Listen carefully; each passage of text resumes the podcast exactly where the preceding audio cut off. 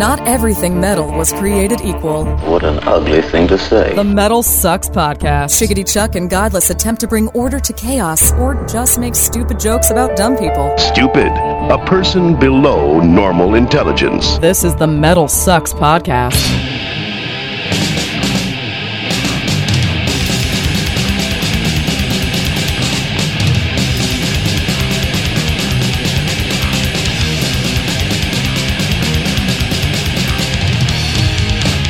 Greetings and salutations, my fine metal friends. Welcome to another edition of the Metal Sucks podcast. How you doing? I'm Chuck, I'm Godless. and welcome to are we 2015. Holy crap, dude! I know it's been a little while since you've heard uh, our lovely voices, the year of our Lord. and finally, we're gonna get our first podcast of 2015. I know you've been waiting for it, and uh, this is gonna be a good one to, today. Actually, we've got Alex Rudinger of. Uh, which band do we say he's with? Actually, I don't Oh, well, know. There's one band we can't say he's with because that's the scoop. Yeah, he's going to make an announcement. He's going to be uh, playing with somebody here coming up very soon, and he's going to tell us in our interview. Uh, he plays mainly uh, with uh, Conquering Dystopia. That's uh, Jeff Loomis's side project and Alex Webster's side project, also uh, formerly of The Faceless. So there might be a little bit of info there. You never know. This is a top of the food chain drummer, ladies Totally. and gentlemen. Like he just got off tour with uh, Monuments, I think is who he was on tour with there, filling in for uh, for their drummer. And uh, yeah, it's um it's a good interview, and I'm actually excited to talk to this dude. Mainly, be, I mean, he is he's like a young guy, and like you said, top of the food chain, but he's right there with what's going on in metal right now. And I think that's actually really what's interesting about him is that he's kind of in touch with everything, man. Yeah. So, yeah, it's very cool. Hey, make sure that you subscribe to us on iTunes and all that good stuff. If you go to iTunes, you can leave us five star review, tell us that we suck and all that stuff. Just search Metal Sucks Podcast. You can find us on Twitter. I am at Bearded Ape on Twitter. I am at Godless Speaks on Twitter. And of course, every Monday we post this uh, stupid podcast up on metalsucks.net. so make sure when you resolution, no more insulting the show. when you uh no i'm gonna insult it more that's uh the, my goal is to ma- is, is to make it so I, I self-deprecate even more during 2015 Damn it! yeah it's part, it's you part know when you do that, I just want to i know compensate. i know but I'm not. I'm not allowed. so SpeakPipe is all. Uh, what I was getting to is that you can leave us a message for the show. We we wiped uh, SpeakPipe's ass, and now you can leave us a message for uh, 2015. Tell us uh, your topic idea. You got a question for Godless or I about a certain topic or whatever. You want to tell us that we're terrible or whatever. You can do all or if that you want right to tell there. us we're the most awesome thing in the history of mankind, You can say whatever you want. that one on might slip SpeakPipe. through. We'll put that one on. if somebody else says it. that one might get through. Yeah. I'm drowning in my own snot right now. This is really awesome. and your own self-deprecation. Well, you know that, that's uh, I'm covered in a blanket of uh, self-esteem issues, so it's it's how I exist these days. yeah, but your man. blanket is. I'm like I'm I'm I'm under your blanket too. It's like we're cuddling under your blanket of self-deprecation. well, you know, you get used to it, man. You know, get used to it. It's a it's a nice, cozy place to be. I, I'm squirming. I'm squirming under your blanket. Uh, don't, hey man, that's what you get for wearing button-ups all the time, man.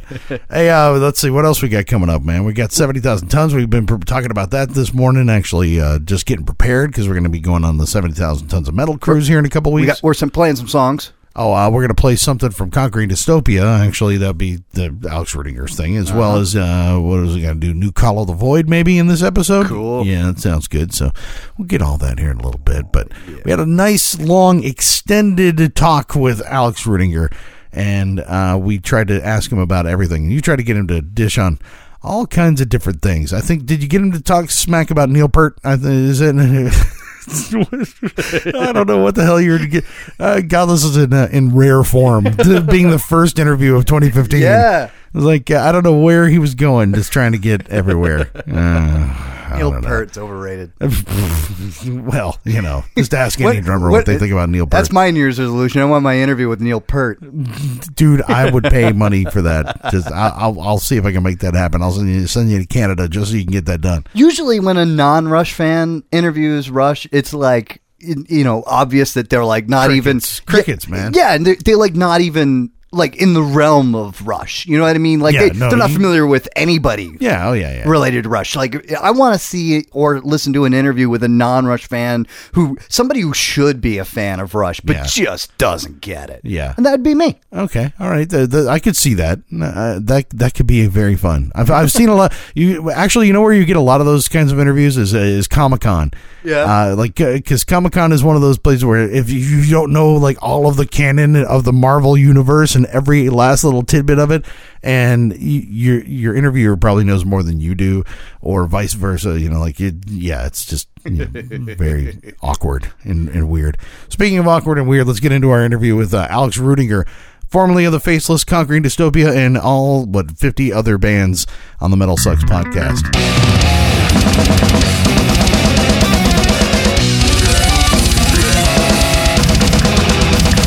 We're excited. You're our first interview of 2015. That's right. Oh, dude, that's so exciting. Yeah, because you're like you know top of the food chain at this point. nah, man. No, I'm no, all no. right. Look- Happy's in the best. No, you know? look, I, I've I've said it before. I'm saying it now. Humility. I'm getting rid of humility in 2015. That's a resolution. That's the resolution, and that and that, and that pertains to everybody. Well, I'm fine with that, I guess. Cool. Well, thank you. So you're, once again, you are top of the food chain. So we had to bring you in first. Thank you, man. I, I really appreciate it. I mean, I'm just trying to play drums, you know. At the end of the day, just trying to play drums. So, See, now you're being the, hu- That humble, thing. it's not gonna. It's, gonna take gonna work. some It's not gonna work for. Him. It's going to take some work. So, do we go with Alex or do we go with Rudy? Which one? I actually like most people call me Rudy, but you can uh you can call me whichever, but Rudy is fine. I'm Mr. down with that. Rudinger. Hey, I like. Yeah, that's I, I, where that came from, as you can imagine. I love the Rudy with the umlaut on Twitter. That's probably my favorite. the- you know. It's kind of ridiculous, but uh, you know, somebody c- started calling me Rudy like in middle school, and it just stuck. Everyone started calling me that. So Yeah, I was gonna say it's kind of hard to avoid, isn't it? yeah, yeah. I guess oddly enough, I think uh, my dad actually told me once that he got called that when he was younger, but I guess it didn't uh, didn't stick the same way as it did with me. So But, speaking uh, of bands that shouldn't be humble, you just got off the road with what I believe are like one of the greatest bands in metal today. which one? Because they're both pretty sick. Monuments. Oh, dude, I was referring to the two headliners. That's what I thought you meant. But Monuments is absolutely sick too. Well, the two headliners are, are badass, but Yeah. but monuments. We're talking about future here. Yeah, yeah, no, dude, Monuments is amazing. I was uh I was so thrilled to get the the call to even to do that. Um just cuz to be honest, uh after the Faceless thing, I wasn't really anticipating going on tour any going on tour again anytime soon anyway, and uh which I was fine with, but uh man, it was like within a week they hit me up and uh their drummer just hurt his back unfortunately and I uh I think he's doing a lot better now, which I'm very glad to hear. Um but yeah, it was it was a thrill, man. I was uh, stoked to do something a little bit different stylistically, and uh, they they were all great dudes. I really liked their new album, so it was sick to go out with them. I was to say that's a lot. That's I, I, funky is probably not the right word for it, but it's a lot funkier than what you're used to doing as far as like death metal drumming, isn't it? Dude, yeah, it was so sick to go on tour and not have to do blast beats for once. You barely have to hit the cymbals because the bassist is whipping that crazy hair of his around. yeah, that just he hits the all cymbals for you. crashes The whole time, it's sick. You know. It's playing bass and cymbals at the same time. Yeah, man, dude, they're so much fun to jam with too. It's it's awesome. So I had a really good time with that, and I could just kind of lay back and hit hard, and it was actually kind of a challenge in its its own way because it's you know a lot less physically demanding, but they're kind of a more uh, feel oriented band, and obviously playing mostly death metal the last couple of years, I've been like focused on playing very on the beat and kind of rigid. So I was trying to open up a bit. So it kind of presented its own uh, challenges, which was great, and. uh yeah, I felt like I started getting the hang of it kind of towards the end of the tour. I guess that's how it always goes. but uh but yeah, man, it was fun and obviously uh like Devin and, and Animals are two of the sickest bands also out there and I had a blast with all those guys and just getting to see them play every night. It's actually the second tour I've done with Animals this year, so I've seen a lot of them this year and it's awesome. I don't know. I, I can never get enough of those guys, honestly. I mean, I thought I thought it was kind of weird that the, when they did the uh, Summer Slaughter tour, but apart from that, like every time they play, I, I want to see them live. Yeah, dude, me too. It's uh I've seen them in a lot of different contexts too, with like Navene on drums and Matt and touring with them, seeing them all the time. It's it's they're probably out of any band I've toured with, I find myself watching their set uh, more than more than anyone. What do you mean? Yeah. Just like, you know, during the show, like, you know, when you're on tour with a band, like, you know, you see them every day, so you don't watch their set every day, you know? Yeah. But with animals, since I'd be on the road with them, I'd find myself, like, after I play, I'd be like, huh, what am I going to do now? Instead of, you know, going back to the van or whatever, I, I find myself just going and watching their set more than any other band I've toured with, you know, because I just love their music so much, so. Is it about the music or is it about they're cuter? Oh, because they're cuter. Yeah, I mean, you know, there's that. They kind of got their uh, their style thing down. You know, that's cool. But no, I'm just kidding. It's about the music. So, and uh, they're all great dudes. So it's uh, it's just cool to see how much they've grown. So Now, you probably don't get faced with this, but like going back to Monuments real quick, if I'm the drummer of Monuments and I hurt my back, and then the guys go, Oh, that sucks. We're going to find somebody to replace you. When they say, We got this guy, you might have heard of him. His name's Alex Rudinger. That's when my back starts to feel better, you know, like at that moment. Do you get that vibe that people like they don't want to be replaced by you? Because now they're spoiled. You Worried know? about their job.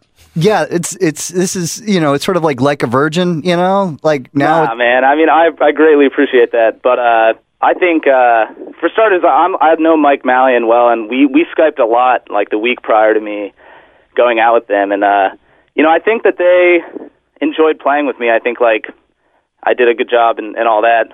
You know, I think Mike has a vastly different feel than I do, and I think that they kind of prefer that for their music. You know, but but I think they enjoyed it, and uh, I'm just glad he's recovering because he's like, oddly enough, we're like very close in age, and uh, we've talked a lot online, and it was just kind of devastating to hear that he hurt himself that bad, where he had to sit out on a whole tour. I know if I was in his situation and somebody was filling in for me, you know, I, I'd be devastated just because, like, you know, it's his band, you know, and having someone else go out with your band has got to be a bummer. So I was trying to be really like sympathetic and and understanding of the whole thing, and I really felt for him, and I'm just glad he's like recovering, you know. Yeah, but it, it's sort of like I don't know, like when I dated that one girl, and you know she was really cool, but then she got a little crazy, and then I went with this other girl, and she did that one thing with her tongue. It's like at the moment, you know, it's like I don't miss the other one, but when the other one comes back, I'm like, yeah,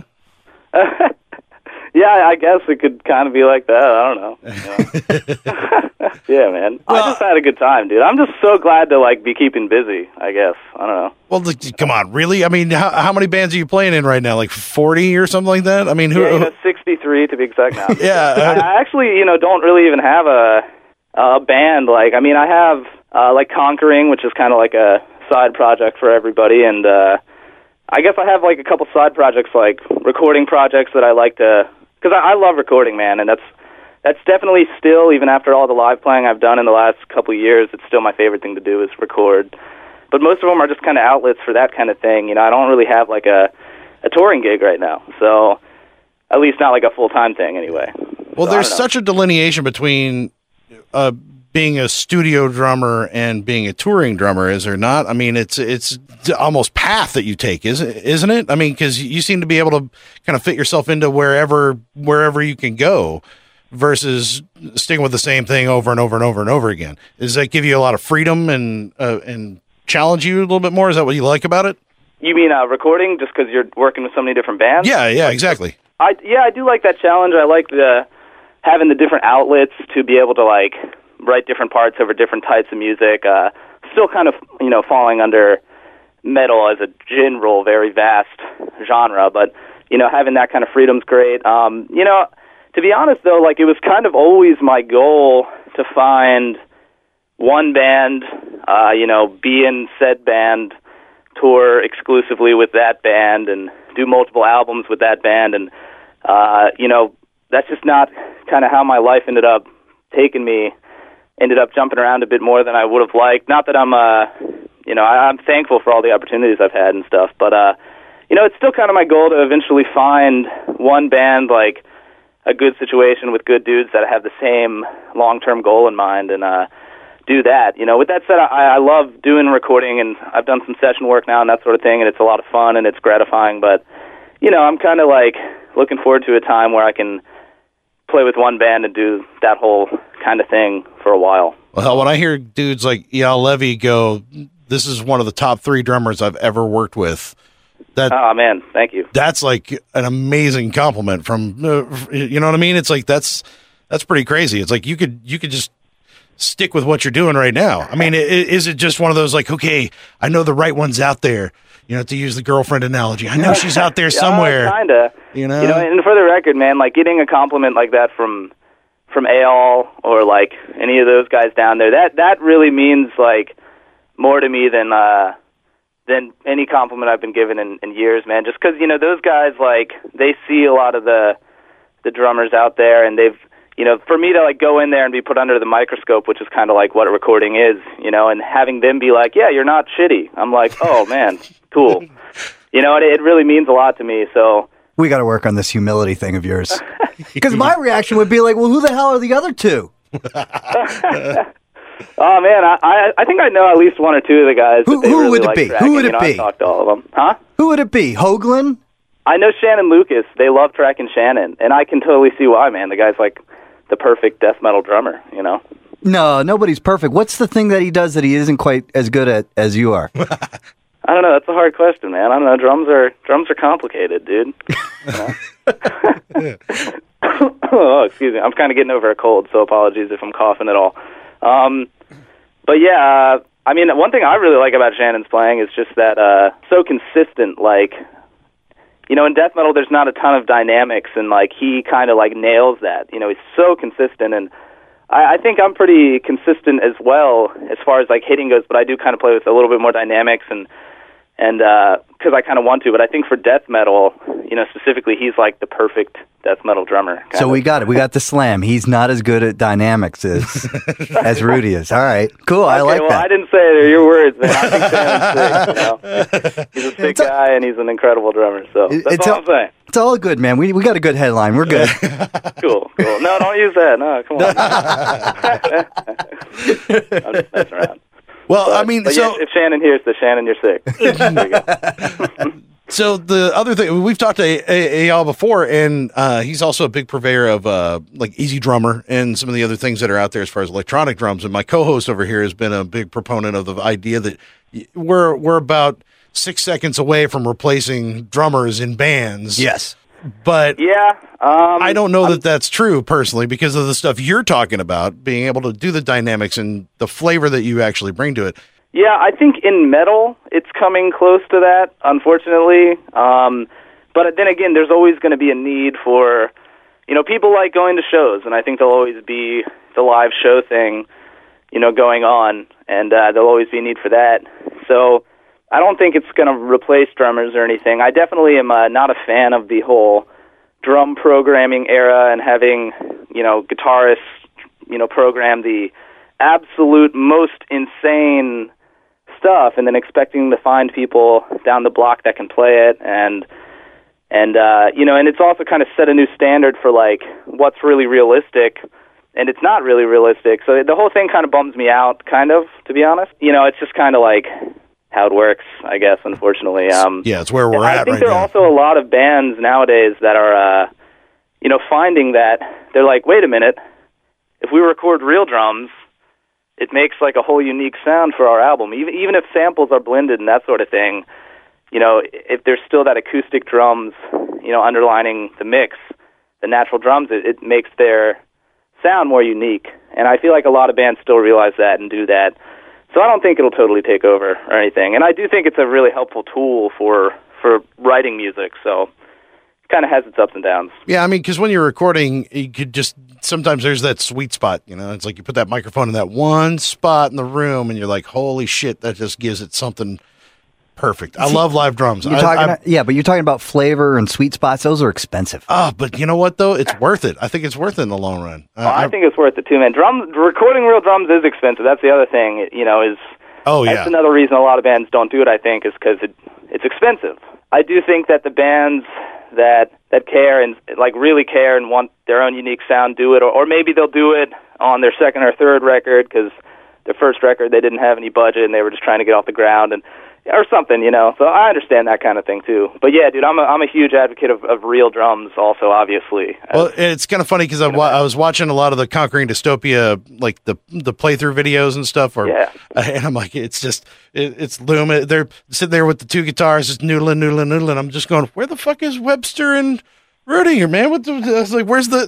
it's like, the there's so much else going on there in that in, in that stuff, and it's like the the actual videos, not the not the playthroughs that you guys did of the individual parts. It was like the rhythm section is one of those afterthoughts sometimes, but at the same time, it's so important. And if you fuck it up, then everybody notices it right off. That's how drums are, man. If you fuck up, everybody notices, like right off the bat. That's expensive too. Yeah, man. But dude, yeah, the conquering stuff is is hard for everyone. I think, dude, it was such a privilege, like getting to work with those guys. Like, all right, I'm I'm gonna be a little fanboy here and just say that to me, even though I'm like friends with them now and they're like my homies and stuff, they're kind of legends, you know? Yeah. Like Jeff and Alex specifically, and Keith is awesome, and and it's just like crazy to me that I even got to do that when I really think about it. Still, so it's uh. It's insane. I don't Well, know. that's a, so. How did you sitting here at 23? What you're 23 years old, right? Yeah, I just I turned 23 in November actually. Get to work with some of the most legendary musicians ever. How did that happen? Dude, I don't even I don't know. Did they Um, find you? Did you? I mean, how did how did that all work out? Obviously, you're good, but you got to be more than just good at this point, right? Uh I, I guess yeah. I mean, I I think it helps that I'm like cool to people and nice and stuff and Humble. I don't know, I try to, you know, I try to always be like like that, you know, respectful and nice and all that, you know, cheesy jazz. And uh I guess, you know, with uh Keith, you know, Keith was kind of a YouTube guy also, and I guess I kind of consider myself a YouTube guy because that's kind of how I started getting gigs is from putting up YouTube videos and that sort of thing. And uh I knew Keith had seen some of my videos, and then at the same time, Jeff Loomis was working with uh one of my best friends ever, Anup Sastry, and uh, he he plays drums in the band Intervals, and also uh, previously like uh, he might still play with him. I'm not entirely sure. Sky Harbor, and uh, Anup lives in the same little small town in Maryland that I live in, and Jeff had been through a couple times to like rehearse uh, Jeff Loomis material because Anup was doing he was like his live drummer for a while, basically. You know, I went out to eat with them, which was crazy to me. Even that, I was like, dude, Jeff Loomis, like, oh my god, this is sick. You know, so we just talked then, and uh, also with Keith, kind of having seen my videos, I guess when they they said that when they started thinking of drummer ideas, I was one of the first guys that came into their head. So I was like, that's crazy. Anup didn't get into the head. No, Anup did too, and uh, I I think specifically the only reason Anup didn't do it is because they kind of wanted to go and like uh, they kind of wanted to write more techie death metal stuff, and uh, I think even Anup was like, you should get Rudy. He's like, that's kind of his thing, you know, and. uh I think Anup is actually probably going to play on whatever, you know, don't quote me on this directly, but I think he'll probably end up playing on whatever the next uh, Jeff Loomis solo album releases, you know, since he played live with him. Can I ask you, when you go to lunch with Jeff Loomis for the first time, are Yeah. you? How do you select what food you're going to eat? Because are you trying to pick a food that's not going to get stuck between your teeth or give your breath really bad? I mean, I would imagine that would freak me out. I wouldn't know what to pick. Yeah, man, you know, you got to go with like the bland flavors, so you know you're not exhaling any wretched wretched smells from your mouth. Uh, you don't want to offend Jeff Loomis, you know. Yeah, and I, that. you know, I I don't want something leafy, but at the same time, I wouldn't want him to think that I'm just like a, you know, a, a fatty, you know, and eating like nothing but queso. dude, yeah, it's uh, it's a very you know I dealt with that the whole tour, you know, just uh, wondering what I should eat in front of Jeff, you know. But It's a hard seriously. No, what just did kidding. what do Um, did you does that ever cross your mind when you're hanging out with like guys like this? Obviously, you want to impress them with your drums, but doesn't that like sort of stretch out off stage too? Uh, man, I just try to be myself and like act like I'm. I'm trying to be, you know, kind of proper right now because I'm on like a podcast thing. But I'm, a, I'm a pretty silly individual, and uh, I actually took. This is one of those things that I'm not sure if he completely hates it or he thinks it's funny, but I did it anyway. I kind of took to like mildly punishing Jeff, like on purpose, like where I'd be like, I would just start talking about Nevermore because I was a huge Nevermore fan, dude. like huge. You know, I know like every album and like was way into the band. So I would just be like, yeah, you know, so let's talk about this track on Dead Heart, you know, or something, and, and and that kind of thing, you know, just to kind of bust his balls a bit, and uh, Hey, you know that one song that you did on the album? That was great. Cool. That was awesome. yeah, I'd be like, dude, I, or I would just start singing him lyrics. Like, there's a there's a little con- conquering uh, DVD that's kind of part of the campaign, and there's definitely some some footage in there of me just, oh man, just being so annoying to Jeff. It's amazing, but uh, you know, but yeah, dude, it, it was a huge huge privilege, man. If you had told like my junior, senior high school self that I was going to get to play in a band with with Jeff, I would just never have believed that. And and what is it with Webster, man? What what is it with Alex that he's got all this extra creativity stuff in him? Because because he's he does uh, the Conquering Dystopia now, and he did uh, what Blotted Science with the Yeah, Jarzombeks and all that before. you know, I think with with Webster, he's just like, well, he's for starters, he's an amazing musician and bass Yeah. player, and he just, uh, you know, I, I bet after doing Cannibal for so long, he just wants to have a different creative outlet, I That's guess, you know, true. and and uh, I mean, dude, that tour we did, the Conquering Dystopia tour, which for the record, we uh, we didn't even, you know, plan on touring on that album. We just got an offer and it worked out. Everybody was available, so that was awesome. But uh, um, that was the first tour Alex Webster's ever done without Cannibal Corpse. That one tour, you know. Wow. And uh, man, he had a blast too. I think it was a nice change for him, just you know, getting to see some different faces on the road and have a different overall experience. You Are you insulting Cannibal Corpse? The rest of Cannibal Corpse? No, they're guys. They're sick guys, man. I'm just trying. I'm, I'm just trying to see if I can get another headline out of you. That's all. did, did, did he say anything about the guys in Cannibal that otherwise he wouldn't say?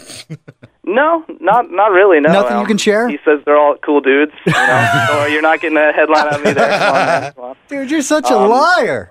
nah, man. But I mean, you know, I'm sure they have their little like fights or whatever. I'm sure anyone that's toured as long as they have does. Man, I get you know plenty irritated with dudes in a van for a month, so I can't imagine how he feels. But uh, at the end of the day, it's nothing major, and I just think it was nice for him to have a like a different scene or environment, you know. And dude, it was so sick spending a month in a van with Alex Webster. I think that's hilarious. Like to me, as, as like a fan of Cannibal, I was I was stoked.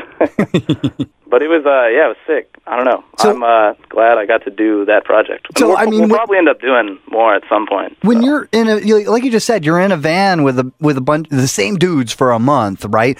But it's your heroes. What are their habits that just annoy the living daylights out of you? Because they can get away with it for a while, right? Yeah, because you're like, oh, they're you Yeah. know, they're they're sick, you know. No, I'm just kidding. Um, well, yeah, that is, I guess, mildly true actually. But uh, Yeah, Webster You know, flicks his bugs uh, on the seat behind you or whatever, you know? I mean, you're gonna think I'm just being all nice now, but Yes. like out of everyone I've toured with, touring with uh, Conquering was definitely the most pleasant experience I've had on the road because uh, I'm not really a big partier like at all, and uh, they're not. They're kind of all over that. They've like kind of been there, done that. What we did every night after the shows, and this is literally kind of funny. We we would just like watch House of Cards, that show on Netflix. Oh yeah. So, and Alex Webster hadn't seen any of it, and I had it all. I had both seasons on a hard drive, and there was a TV in our our little van Sprinter thingy. And uh, yeah, man, we just watched both seasons of House of Cards. We'd do like an episode or two a night, then we'd all go to sleep, wake up, get some coffee, you know, and uh, that was pretty much that tour. You know, I mean, in a nutshell. You know, obviously not the whole tour was that, but. uh you know, we, we everyone's just so laid back and like there's no one raging, going crazy, annoying everybody, and I don't know. I liked it a lot. They're they're fun dudes. That's my idea of a good time. I guess is like if I play drums good that night, I'm like, okay, cool. I'll relax now and have you know some candy and watch some TV or something. So do you think that comes from the uh, that relaxation part of it comes from the idea that it's a project everybody really wants to be doing? You know, it's a, it's that thing that it's like, oh, this is a lot of fun. We really want to be here, kind of thing. Yeah, I think so. I mean, everyone definitely wanted to be there for that. We were just stoked to enjoy each other's company and, and chat. And you know, I mean, like I said, I'm a pretty goofy dude. If anything, I probably annoyed them. But uh, but I yeah, because you're 23 and they're like 95. But yeah, 95, and I'm 12 now, actually. So, no, it is kind of funny. Like, I would joke around with them. You'll see in, if you watch the uh, the Conquering documentary when it comes out. I'm definitely, you know, acting like an idiot a lot of the time. so Teaching Jeff Loomis how to tweet, you know. the- yeah, yeah, you know, all that. You teach them all to use technology. No, I'm just kidding. Keith's actually he's better at technology than I am. So So is the the documentary coming out of the crowdfunding uh, thing that you guys did? yeah, um, I don't think I don't think it'll be available publicly. At least not for a while. It's going to be it's like a DVD, so it'll be I guess an actual like DVD, not just like a file. Um, and I think it's like close to an hour long. There'll be some bonus material, and then that's going to be shipped to everyone. That's I think that's the last perk from that whole crowdfunding thing that hasn't been completed yet. So that'll be mailed to people. I'm sure it'll somehow end up online eventually because somebody will put it there or whatever. But uh, initially, anyway, it's going to just be like whoever paid for the or contributed to the crowdfunding thing Yeah. will get it. So Would you do that again? The crowdfunding thing. Yeah. Um, I think it was pretty sick. It definitely exceeded my expectations. That's for sure. Yeah, you Um, guys know like beat the goal in like a day or something. Yeah, it's crazy. And I mean, we weren't initially going to do drums at Audio Hammer, uh, but we got the budget for it. You know, we were originally I was going to do it in my house and that sort of thing, and we exceeded our you know goal by so much that we actually had the means to do that, which was insane. You know, that was like a dream come true for me. So that's awesome. Um, I, I think the crowdfunding thing was a lot of work for well, it was a lot of work for everyone, but specifically Keith because he kind of like took the helm with that and he did everything, you know, and he's been for the last six months or more probably, you know, there's he's filling out tons of spreadsheets, making sure everyone got their perk or following up with them to make sure they didn't move so we can ship stuff and it's you know, different people got different stuff, so it's a huge thing and uh I know it's been a lot of work for him. People have no idea how much work he has done. And I, I kind of try to help him when I can, like I'll have a spreadsheet and I'll email some people to get some addresses and then forward him the completed list, you know, but there's only so much I can really do being that I'm on the other side of the country and stuff. I, I think we would do it again, but I know Keith has put a lot of work and I think next time we'd have to devise a better game plan as to how to divide up the work more evenly being in different parts of the country and that sort of thing. So you said you had uh, something that you, you were talking about coming up, uh, going on tour with somebody else here soon. Oh yeah, I, I I went ahead and texted one of them to make sure it was okay that I said this on this podcast thing. Uh, but they were cool with it, especially since it won't be up for another week. But I will be filling in for uh, Revocation next month Oh, on their nice. tour with the Contortionist in Fallujah. Oh, that's so awesome. That's sick. That's Yeah, I'm stoked. that's They're a guys. kick-ass tour. Dude, I know. I love the Contortionist. Like, not only as a band, but as people. They're uh, the homies. I've toured with them before. And Fallujah, also, they were on Summer Slaughter with the Faceless this past year, and I spent a lot of time with those guys. So yeah, dude, I'm really excited, and I think Revo's sick. I've I've toured, been on tours that Revo's been on twice before, and they're hilarious. And I'm looking forward to that experience. So it should be a lot of fun. But I do have some work cut out for me this month. I'm just just starting now to kind of learn their stuff and all that. So And you got Yeah. a little bit, you got a little bit to learn there because, uh, you know, they've their catalog's starting to get a little, yeah, yeah, it's getting a little deep now. for for that kind of music, I transcribe everything first, and I've been sitting down and starting to notate it. And there's a lot of odd time stuff, and I was like, oh, all right, it's a little techier than I thought there, you know. and it's kind of cool because when you first listen to Revo, when I'm just listening to him, I don't hear all the odd time stuff.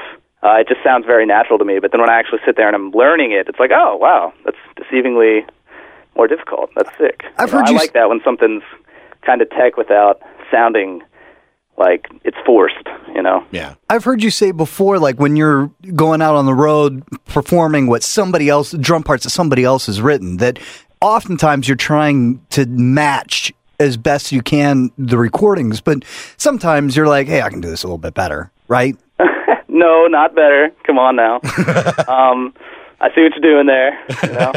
um, uh, yeah, in the past, like I, I try to learn things super note for note, especially when I join the Faceless, because to me, like, especially the parts on Planetary Duality are like pinnacle drum parts for the songs. You know, um, maybe that's maybe I only think that because I was like obsessed with that CD when I was younger. But nowadays, I kind of uh, I guess because I've been filling in for bands and I've done so much stuff the last year or two. I do try to learn the songs, you know, pretty much note for note, at least initially. But then once I really internalize them, I try to open up and do my own thing more and trying to go more in that direction as well. You know, yes and no, I guess, is the answer to that question. If Well, that's even and I mean. I think you kind of have to. It, it's almost respect for the material in a lot of ways. I mean, because if I'm, I'm thinking from a fan perspective, like if I'm going out to see the Faceless and I want to hear uh, Xenosapien or I want to hear you know whatever song I want to hear off of Planetary Duality, I want it to sound like that song that I heard. You know, I mean, maybe not Right. exactly on the uh, on the album or whatever, but Yeah. I want it to be as close to close to it as possible as a fan. You know, Exactly. And I mean, especially with a band like that, I feel like half of the the whole thing with going to see them live is to see if uh you know they can do it. And Yeah. that's at least when I was Yeah. younger, that's when I would go see Necrophagist or the Faceless. I'd be like, "Geez, this stuff is insane. Can this band really do this?" You know, so if I showed up and saw the drummer like changing the parts up and uh, you know doing easier stuff, at least what I thought might have been easier, I would have been like, "That's lame." You know what I mean? So yeah, I kind of always tried with that kind of thing to uh, to do it exactly. But I guess you know, I guess now I kind of I'm a little bit more open to trying to loosen up a bit and change some stuff. And I, I feel like I've shown people I can do the the note for note thing a lot. You know, so I Yeah. think I don't have that to worry about it as much anymore. So. Yeah, at this point, everybody knows you can do anything that you want. It's just a matter of now. They, they now, whenever you go on the road, it's not that we want to hear you play what the other dude would have played. We want to just see you like blow our freaking minds. However, you're going to blow. It's it's you with monuments. It's you with you know conquering dystopia. It's who- whoever you're with, but they're with you. Oh well, thanks, man. I mean, I still couldn't do it without those opportunities. It's, it's cool, man. I I definitely like playing with different people, and I I've been fortunate to play with so many uh, really amazing guitarists, which is insane. and I and I think about like the conquering dystopia stuff, and it's like that. I, I feel the same way. What, what you're talking about, I felt that way about the, about the faceless as well. It was like, there's no fucking way these guys can do this. There's no way. Mm-hmm. There's no way this can be you pull this stuff off live. And when you saw it, you're like, oh wow, wow. Oh man, you didn't think I could pull it off, man? no, no, so no. I'm, I I'm just did. saying. I'm just saying that like that was that Yeah, was Chuck doubts you. went with the same went in with the same skepticism you know that you were talking about and i think that's you know part of the part of the fun of seeing stuff that's te- that's that fast and that's that technical. Oh yeah, man, dude. I I don't foresee ever having to play anything as hard live as as the Faceless again. I mean, uh, well, I won't say that. I guess maybe maybe, but uh, man, that that stuff is hard, dude. like the conquering stuff was really difficult too, but you know, I wrote all of it, so it was like kind of different. You know, like yeah learning someone else's parts that are that fast and you know for me I, I think for that style of music i'm actually a really hard hitter compared to a lot of metal drummers um who kind of like hit a little lighter to save energy and play fast you know i'm a really hard hitter so it's it took a lot of work to to play the faceless's music and uh Does that definitely like don't miss that aspect of it does that factor into how much you charge for your services? what how hard i hit no, no, like how difficult how many the music beats is. how many Yeah. beats you have to hit The per BPM, black. Oh, I'm like, oh well, I've calculated the total number of hits in a Yeah. song in your set list, so it's I gonna mean, if- cost you a little more, buddy. you I'm know? just saying, if a doom metal band called you up, I mean, you could do that for like minimum wage, you know? I, I guess I don't know. I mean, no. At, at the end of the day, it's uh, no Yeah, matter what. I've come to find anyway, learning so much new music that it doesn't matter how hard or easy it is. If it's you know if it's six minutes of material that you have to memorize, it's six minutes of material. And I mean, obviously, in some cases, maybe like you said, if it's a doom metal band and it's the same riff for forever, yeah, that would that would be easier to learn, I guess. I'm, I find more and more that like if it's six minutes of material where parts are changing, you know, it doesn't really matter if it's riddled with blast beats and double bass or if it's like a groovier thing. It's still you know that much material that you have to internalize and memorize and get comfortable with. So kind of unavoidable that it's a lot of work, you know. Jazz drummers, right? In these other genres, like all these people get all this respect for being really good drummers. But I believe that top of the food chain metal drummers like yourself could outplay any other drummer in any other genre. True, correct, yes. Uh, nah. I mean, like if an Afrobeat ca- band called you up, you'd be like, "Yeah, okay, give me a, a minute, I'll figure it out," and you and you go off and you play it. It- uh, maybe. I mean, But if an Afrobeat drummer got called up by Michael Keene tomorrow, the dude's like, "Yeah, uh, not it's not going to happen." Right? Yeah, I can see what you're saying. There's a physicality to it that's uh, t- definitely takes conditioning and training. That's and skill. sure. Talent. Yeah, I mean, no doubt. Um, but the thing with all those other styles is there's like a certain feel, you know, like the feel of of death metal and and that kind of thing is like it's just very rigid. It's very on the beat, and I, I've kind of taken a lot of pride in playing that way in the last couple of years. But there are a lot of people that don't like that feel, you know. I don't know. It's just very different, you know. I don't think I could jump into a situation like you're talking about as easily as people think I might, just because it's so vastly different, you know, as far as feel is concerned. I, I would love to try. Well, because like I hear nerds all the time talking about how great the drummer of Rush is, but I don't hear that dude doing anything that you couldn't do, like with one arm tied behind your back. Yeah, man, Neil Peart's like a legend. Come on. I know he's a legend, but that leg- that legend status was established years ago. He's been coasting. And besides, that legend status was made back when drummers were like, you know, semi retarded. Oh, that was funny. But it's true. Uh. I mean, drummers today, I mean, dude, the, the, the watermark the, is so much higher. The tide is in. You really got to definitely right excel. that, man, dude. The internet has been a game changer. man. Exactly. It's like that, and like that goes back to what I was saying about uh, you know, like drum programming and stuff. Is this insane standard has been set? Everyone thinks that everyone should be able to do all this crazy drum programming, you know, and it's like, you know, it's not how it works. So you agree with me that Neil Peart's a schlub? No, I didn't say that. Those are your words. Can't get any headlines on me. But uh, I, I see what you're doing. You're slipping it in. You know. I'm trying But, so uh, hard. No, man. I, I mean, I don't know. I do think drumming has like progressed dramatically in the last like decade or or less, even. You know, just as far as like you know, it kind of goes without saying. There's just so much more media for everyone to see at the touch of their fingertips. So much more to learn and be inspired by, and you know, it's just like so much easier to get your hands on information. You know that.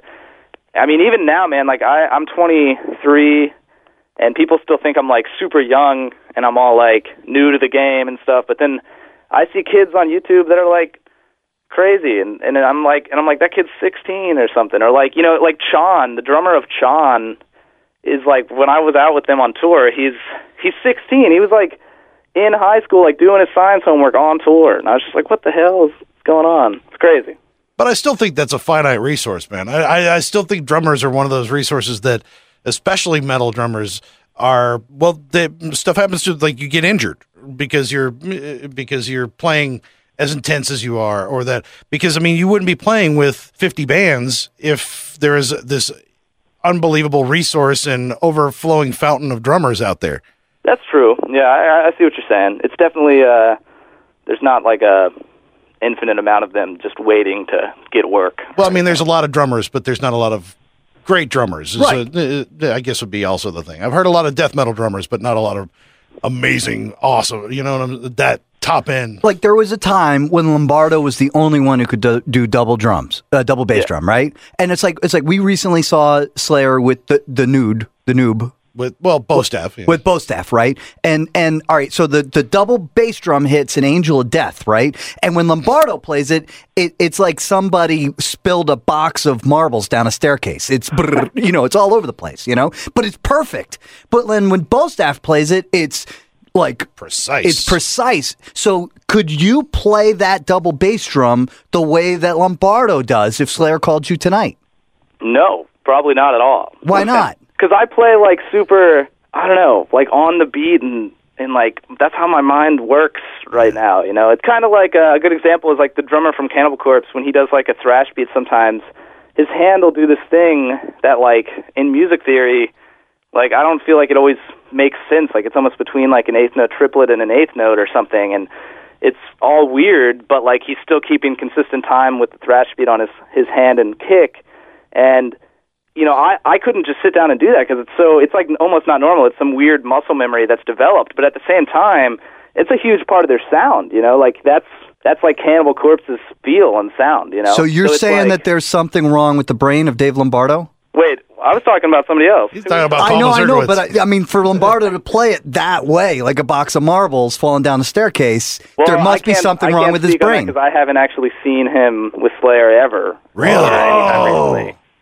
Recently. So I blew it there. I know, but uh, I don't know. I mean, if that is the case, maybe he used to play it better. I don't know. You know. no, It's not. It's not. A, well, well, like you're saying, it's not about better. Yeah. It's about. It's about that playing on the edge sort of thing. you, you couldn't put this into a Doctor Rhythm 550. You no. know, yeah. God no. Yeah, exactly. It's you know. Well, certain it's a- people it's a have their, feel- their signature thing. You know Yeah. what I'm saying? I kind of always strived for like the feel of a mechanical drummer, being that you know I grew up in an age where drum programming was becoming more and more prominent. You know, and it's funny because now I'm kind of like taking a step back and reapproaching things. Still not, you know, I don't lose sight of like kind of the whole thing that got me here in the first place. But you know, I, I definitely want to continue to learn and and change my style in different ways and see if I can go out in some weird direction and pick up new things and then bring them back to my own thing. I, I don't even know. I'm just rambling now, but Yeah. So, so all right, all right. Real, just one question about the faceless. Uh, did Michael Keene cry when you quit? I I don't know. Uh, I wasn't there. Whoa! So I- did you like do it by text? No, um, we emailed him actually. Whoa! Not even by the phone. No, What was that like? Because like the lawyer said you needed to do it that, or were you afraid of how he'd react, or what? No, I definitely wasn't afraid of of how he would react or anything. I just uh it was just kind of one of those things that sometimes I mean, I think doing it via text by phone would be incredibly unprofessional, but with an email it's kind of like you can get all your thoughts out, you know, very I guess uh I don't know what the best word for that is. Just in order, you know, and it's very easy to explain something whereas on the phone sometimes if it's like a discussion that is kind of heavy it's hard to get it all out in the right way. So sometimes text is just good for that. And uh i i i'm sure evan said this in his email too but i know i said in mine like you know if you'd like to discuss this any further on the phone feel feel free to give me a call. I just wanted to put it all out there in words first you know Well, yeah. There's a There's that telephone game that you play too. It's Yeah, like yeah. when when you hey, wait a minute. Oh, I remember something completely different about that phone call than what was actually said. I'm kind of Exactly, worried. It, it yeah. still sounds kind of chicken. I don't know. Yeah, I, well. I, I I agree with the Rudy here, man, because I, I think the email thing is like the way to go because you can lay it all out. It's measured. you know, it's not like it's less emotional. You know, yeah you know. Yeah, it's not like uh as far as like a business decision goes, I think it's way more professional to do something like that via email. Though that's just my opinion. But you know, obviously like if you had a girlfriend, I don't think it would be better to break up with her via email. well, yeah. you know, I think that would be like where you would use the phone call. You know well, it I mean? depends on the girl, uh, actually. I Yeah, guess. I guess that's true. Yeah, fair enough. You might not even want to get close to it. You know. Yeah. Like, uh, Yeah, oh. just uh, hi, I'm gonna break up with you via email. So I've never done that, but uh yeah, maybe I'll give it a shot sometime. Wait, But, wait, yeah. did you? Was there stuff in that email that was different from what you put on your Facebook as to you know reasons and all that stuff? Uh, some stuff, but you know, nothing, nothing dramatic or anything. Uh, you know, obviously, I have a different relationship with the band and the band members in it than people perceive exactly because I'm, you know, they're. It's like having a relationship with anyone. Like you guys don't know what my relationship with like my good friends are at home. You know, Yeah, but totally. So there was like a little bit more of a personal touch to it. But no, nothing, nothing crazy. It was, you know, for me, it was just uh, the faceless was just kind of not exactly what I thought I was getting myself into. It, it definitely there's no secret that it's it's kind of Michael Keene's thing, and that he kind of calls the shots as far as writing and that sort of thing. And to be honest, like long term, I just kind of want to be in a band that is more of a band effort. That's kind of where I'm at with it, and that was a big part of me deciding to leave. So. Did he Uh, give with you that the? said, though, the Faceless was, especially growing up, man, was one of my favorite bands, and uh, I do not take for granted the opportunity I had there. Did he give you the impression when you first signed up that it would be more of a sort of team effort, or was that more your hope? It was kind of more my hope, I guess. Also, man, like, I know it sounds crazy, but like, imagine your favorite band asking you to join. You know, like, Yeah. it How do you say uh, no? Right.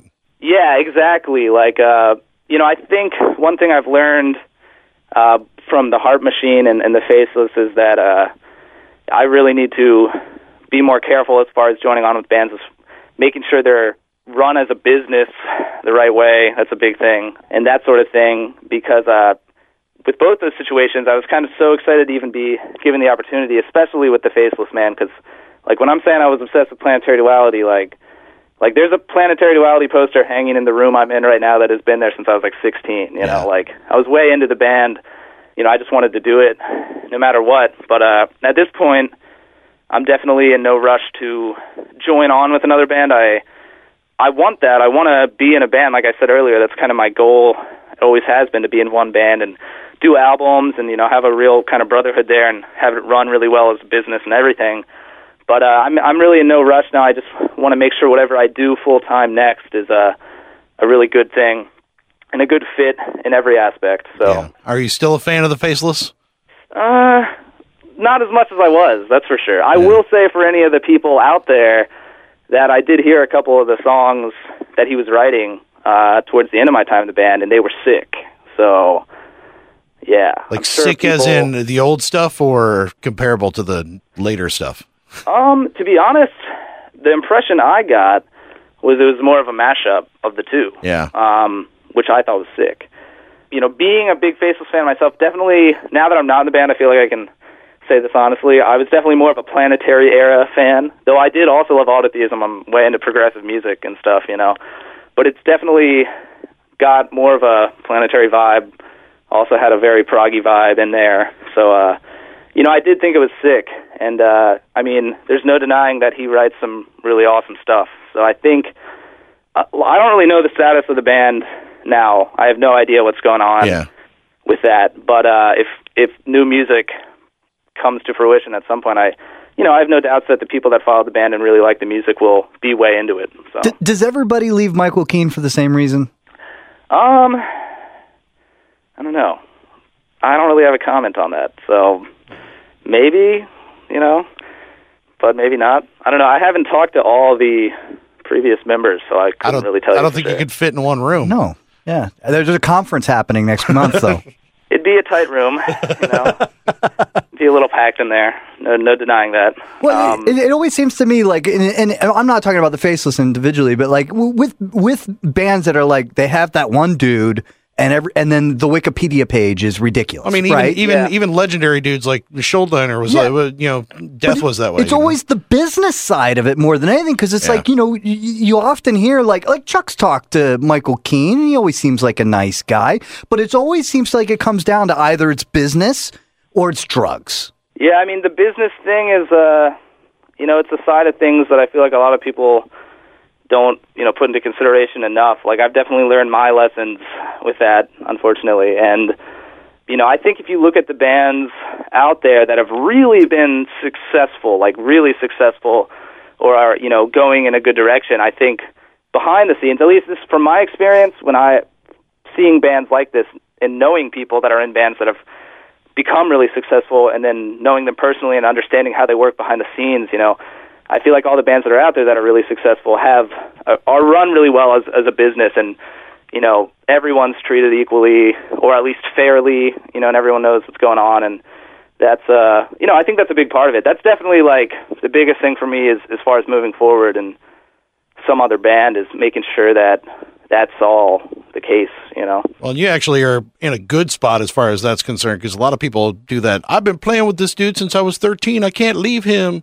It's Yeah, been this way. yeah, it's like a true. really shitty relationship, Aren't you and you just making a can't get rid comment of it. about deicide? I'm, so, the headline. Uh, no, the but you know what I'm saying. It's like you get into this relationship with friends, and you can't get away from it because you're friends.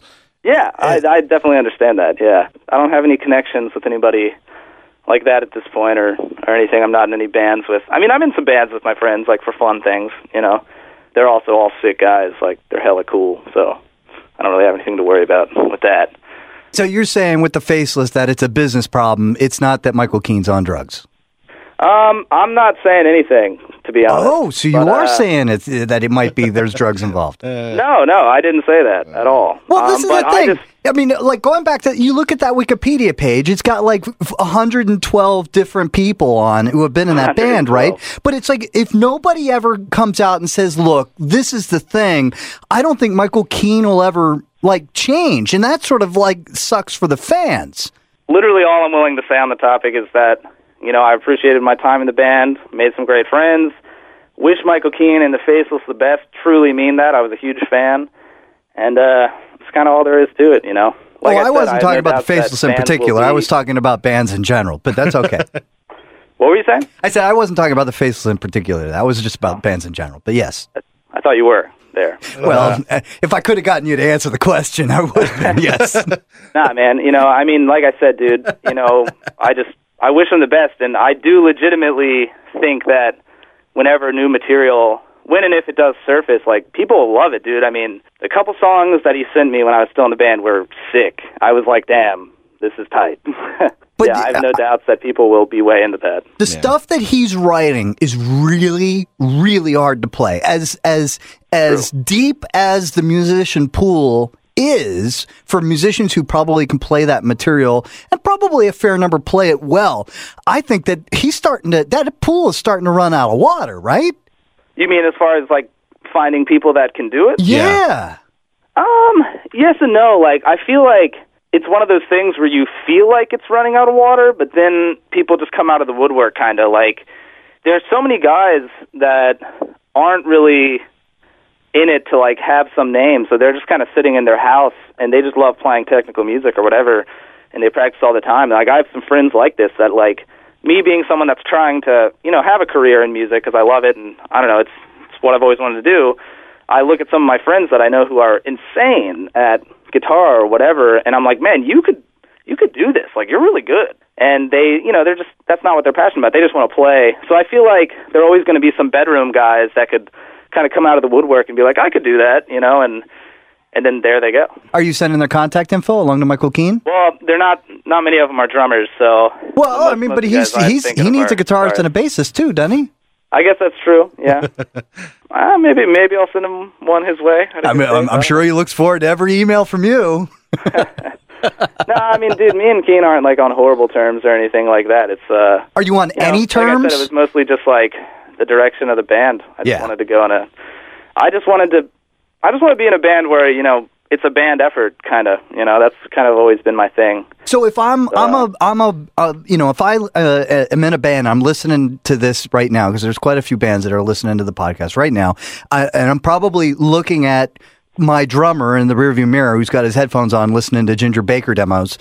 Um, I'm thinking to myself, maybe I need to call him up. What is the sound and the personality of that ideal Yeah, what are, you, band? what are you looking for? Yeah. What would your yeah the, the the what's the perfect woman look like? I mean, perfect. Oh uh, man, per, you mean like making up a situation or like? yeah, no, just hy- hypothetical. Like, what's the perfect Yeah. situation? I mean, are you putting in Um, that personal ad that must be better to cuddle with while watching House of Cards than Alex Webster? Yeah, that's that's what I want right there. That's the one, no. Um, you know, man, I am a, I'm open to a lot of different.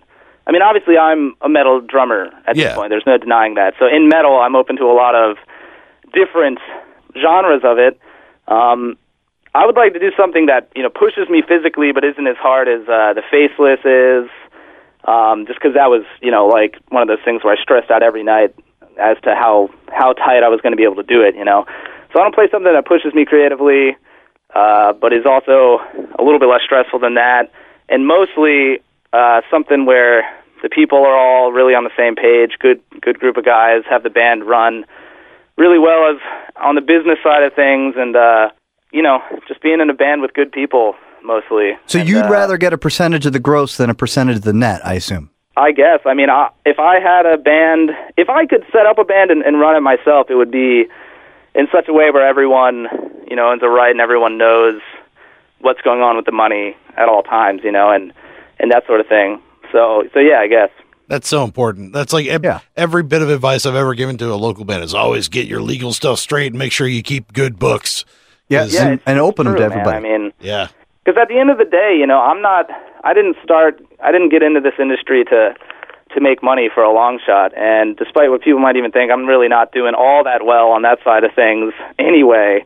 You know, it's it's getting to a point now that I'm I'm 23 and and getting older. It's I'm like, oh man, okay, I gotta pay for things, you know, and I have bills and I need to I need to have some kind of of inflow, and it's uh it's a career. you exactly, man, and it's uh, it's not a career that's easy to make happen anymore. I don't think. You know, I definitely don't envy any any up and coming drummer that's or or musician in general that's like just starting out. You know, it's you know, because I had to learn a lot and go through a lot of different stuff to kind of figure out how to make it work in any capacity. I think you got a leg up on a lot of people just because you're able to work with everybody. And Well, outplay every other drummer.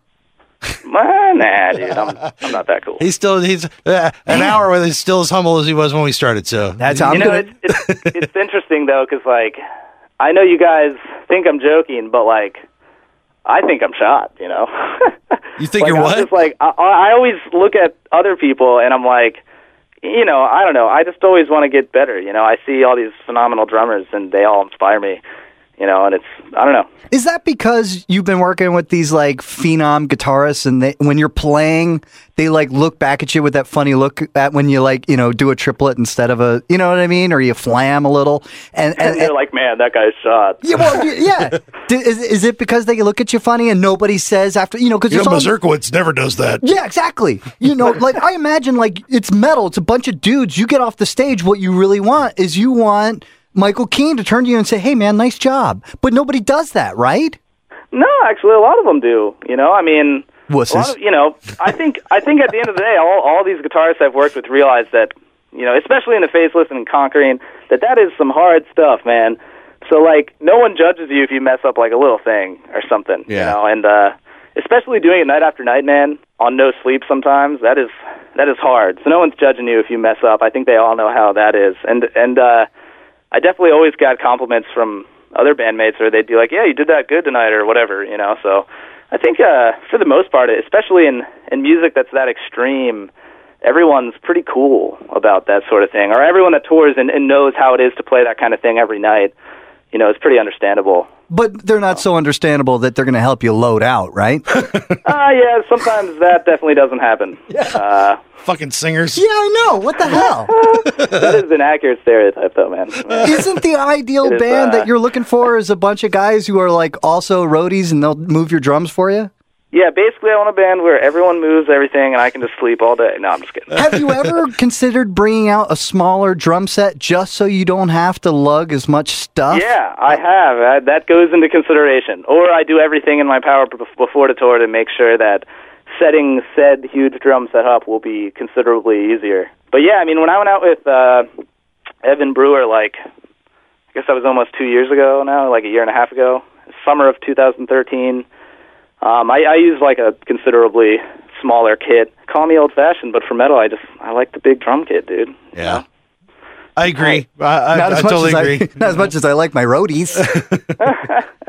Yeah, I mean, I do regret it sometimes when I have to look like that we get to some venue with stairs and I have a 200 pound hardware case and I'm like, oh my god, that sucks. Yeah. But at the end of the day, though, then it's all set up on stage and I'm like getting ready to play a show and I'm like, ah, this is sick. And the guitar player has no room to move around, and everybody else has to work around you. You own it. It's all done. Yeah. But when you do that crowdfunding cam- campaign for Conquering Dystopia, don't you toss in enough money for a roadie for the drum set? No, are you kidding? Come on now. Well, no, I mean, you hit your goal in one day. I mean, I would have added like day five, get me a roadie. Well, to, I mean, I don't know, man. May, maybe, but uh, I think it's a perk, Not- a not roadie for a day. Yeah. Yeah, you could that? sell that, dude. We didn't know we were going to go on tour when we launched the crowdfunding thing, so it wasn't even a Yeah.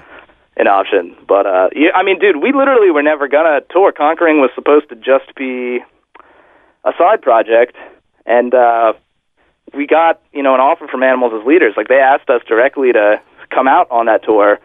And uh, at first, I remember talking to Keith, and we were like, "Yeah, you know, too bad, we can't do that." And then it was like, "Wait a minute, everyone's free right now, and we can make it work money wise. Like this would be sick." You know, Alex isn't out with Cannibal. I wasn't out with the Faceless. Keith had the time available, so did Jeff, and it was like, okay, wow, sick, you know, and uh, so it just, you know, was really lucky that that all worked out, and we had such a good time that we definitely want to do more. It's just got to be the right thing, you know. So, So you're out with Revocation in January?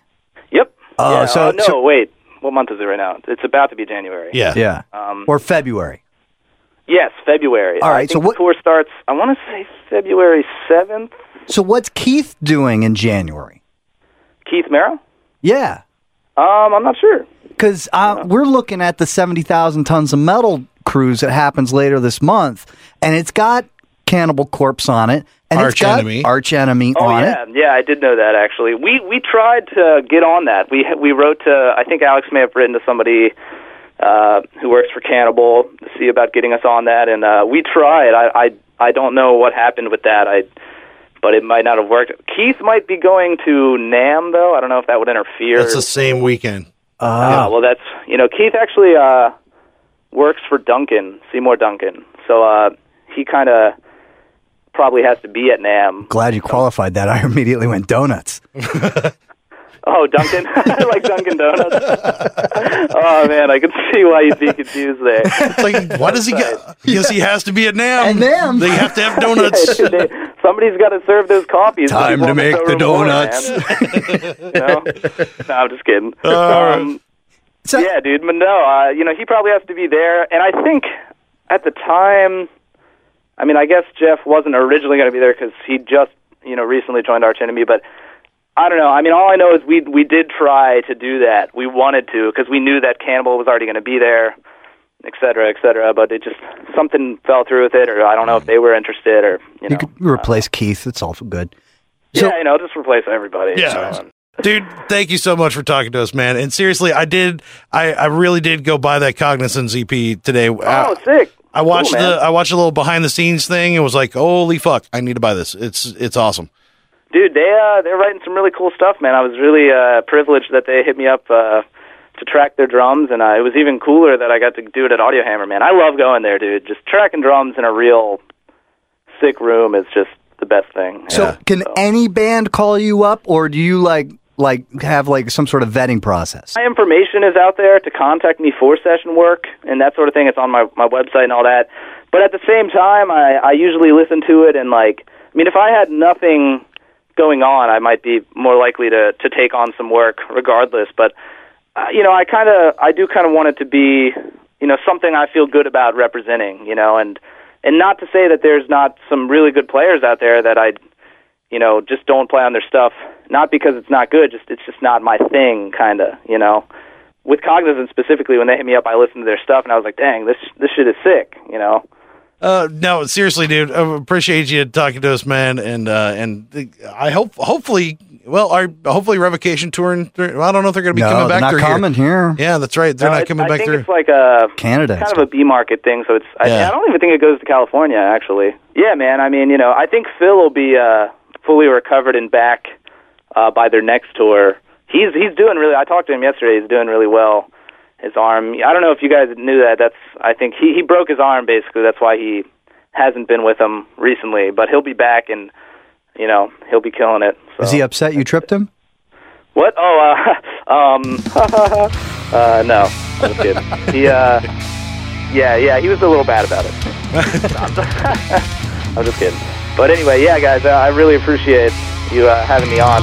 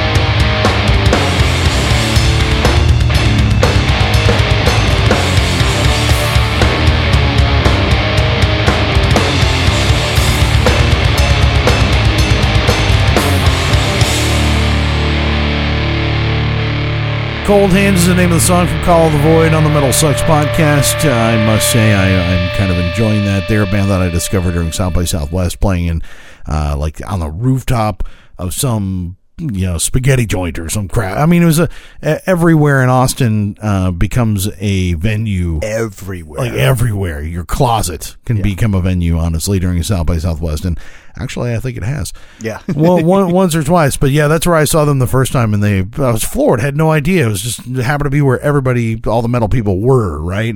And I was like, I'll just okay, Tuesday night, show up here midnight, and bam, yeah, these guys were pretty badass. So, If you know how to work a PA or 10 bar, you should be in Austin during South by Southwest. dude, okay, so if you ever come to Austin during South by and you see like ever you see people with tattoos everywhere, right? And you're like, how the hell does everybody here afford, you know, fifteen hundred bucks a month to live in four hundred square feet and all these tattoos? South by Southwest is the way that they do that, Yeah. Pre- pretty much. Like like everybody that's behind the bar is covered in tattoos, and that's that's pretty much how it happens, man. one, one week out of the year is Yeah. like the bam week of gold. So South by is always a. Whew, well, we got we got some South by stuff coming up. We're going to be doing a panel during South by Southwest. excited. We had a good Uh, one so- last year. so yeah, that was a hell of a lot of fun. I'm really excited about this one. Yeah, this is going to be a good one. Um, uh, what is it? Uh, what did you call it? Uh, the art of the interview. Oh, because we know how to do the interview. yeah, I think with the last 60 minutes kind of prove it. Well, you know, Alex is a is a very good subject. Yeah. I, I must say, and uh, and also it's fun. Uh, we we love interviewing people and just talking to people in general. Yeah. So I mean, it's a it's part of the reason we are doing the panels because uh, we're doing one side of it. And who else is on it? Ryan Downey. Ryan Downey and he's from more Alternative, Alternative Press. and he's uh he's much more like uh he's a journalist. I would Yeah. I would consider him an actual journalist Yeah. where I have a journalism degree. Uh, I'm not, not this is not journalism whatsoever. Yeah. But still. And I and I just pull up my shirt and gaze at my navel, and that and I say whatever pops into the head, and that Wh- which seems to work. So it works pretty well. What are you gonna do? I, I think I think it does great, man. and then also we get to what? Oh well, we're kind of getting prepped for the seven. I mentioned it earlier. The seventy thousand tons of metals coming up here in a couple weeks. So speaking of interviews, uh, yeah, th- it's be that's awesome. it's always like one of those. I I really look forward to it. Uh, well, I guess the South by Southwest is kind of the same way. Like I'm looking forward to it, but I'm dreading it at the same time. But I know it's going to be awesome, and I know it's eh, and like trying to get everything organized together is like always. ah, You get stressed out. You get so stressed uh, out. dude. I'm stressed out all the time. Yeah. that's how that's how I roll. I gotta make it past fifty. There's no, there's no fucking way. I'm not. I'm got, I'm just gonna curl up in a ball of stress. Yeah. R.I.P. Stuart Scott. Let me get some more nicotine in me. It'll be okay. Get you through. uh, whatever, whatever gets you by, man. Uh, let's see. We got some good guests coming up here this this year. We got, dude. I'm looking forward to 2015. Even So though I'm all stressed out, like 2015 is going to be a good year for the Metal Sucks podcast. I Oh believe. yeah. Right. I hope right. so. Right. I hope so. Okay. You tell me, God man. Damn it. Get with me, man. get busy living or get busy dying, man. Either way, dude. So make sure you are uh, subscribed to us on iTunes and you uh, leave us a you know five star review and tell us that we suck. Uh, you can also follow us on Twitter. I'm at Bearded Ape. I'm at Godless Speaks. And uh, let's see, SpeakPipe uh, every week we Please. post at metalsucks.net. At the bottom of that post, there's a link where you can leave a message for us online. Uh, maybe uh, if you want to ask us a question or if you want to leave us a message and tell us uh, how great we are, you could do that. Uh, is that better? Hmm. Yeah. Is it, uh, I'd love better? that. Uh, so you or whatever. If you have a suggestion for a guest or something like that, that'd be that'd be definitely welcome as well. Mm-hmm. And if you're in an unsigned band, uh, be on the lookout. We got a new segment that we're going to be starting here very soon called One minute to midnight. and we need 60 seconds of your song. Yeah. Hmm. I'm super excited about this because the whole idea is that sometimes, like, you're an undiscovered band, you send your song out, and you think that the other person on the other end of the line is going to listen to your whole song and then judge you, but they don't. Uh, they never do. They only give Just you 60 so you seconds. know, Typ- uh, typically that's actually being gracious is to give you 60 seconds. For the most part, you only get maybe 10 Yeah. or 30 tops. The Doom bands need not apply. Well, hey man, if the riff is good, man, if the riff is good, it better be good fast. It better be real, real good. no, if you uh, so we we posted a while back on how to get your uh, music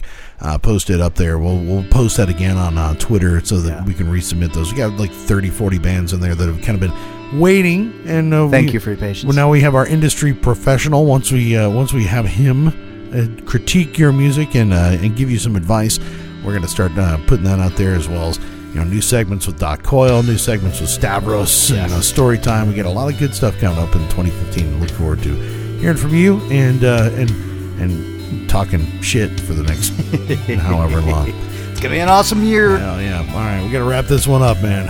I'm Chuck, I am Godless. and this has been another episode of the Metal Sucks podcast.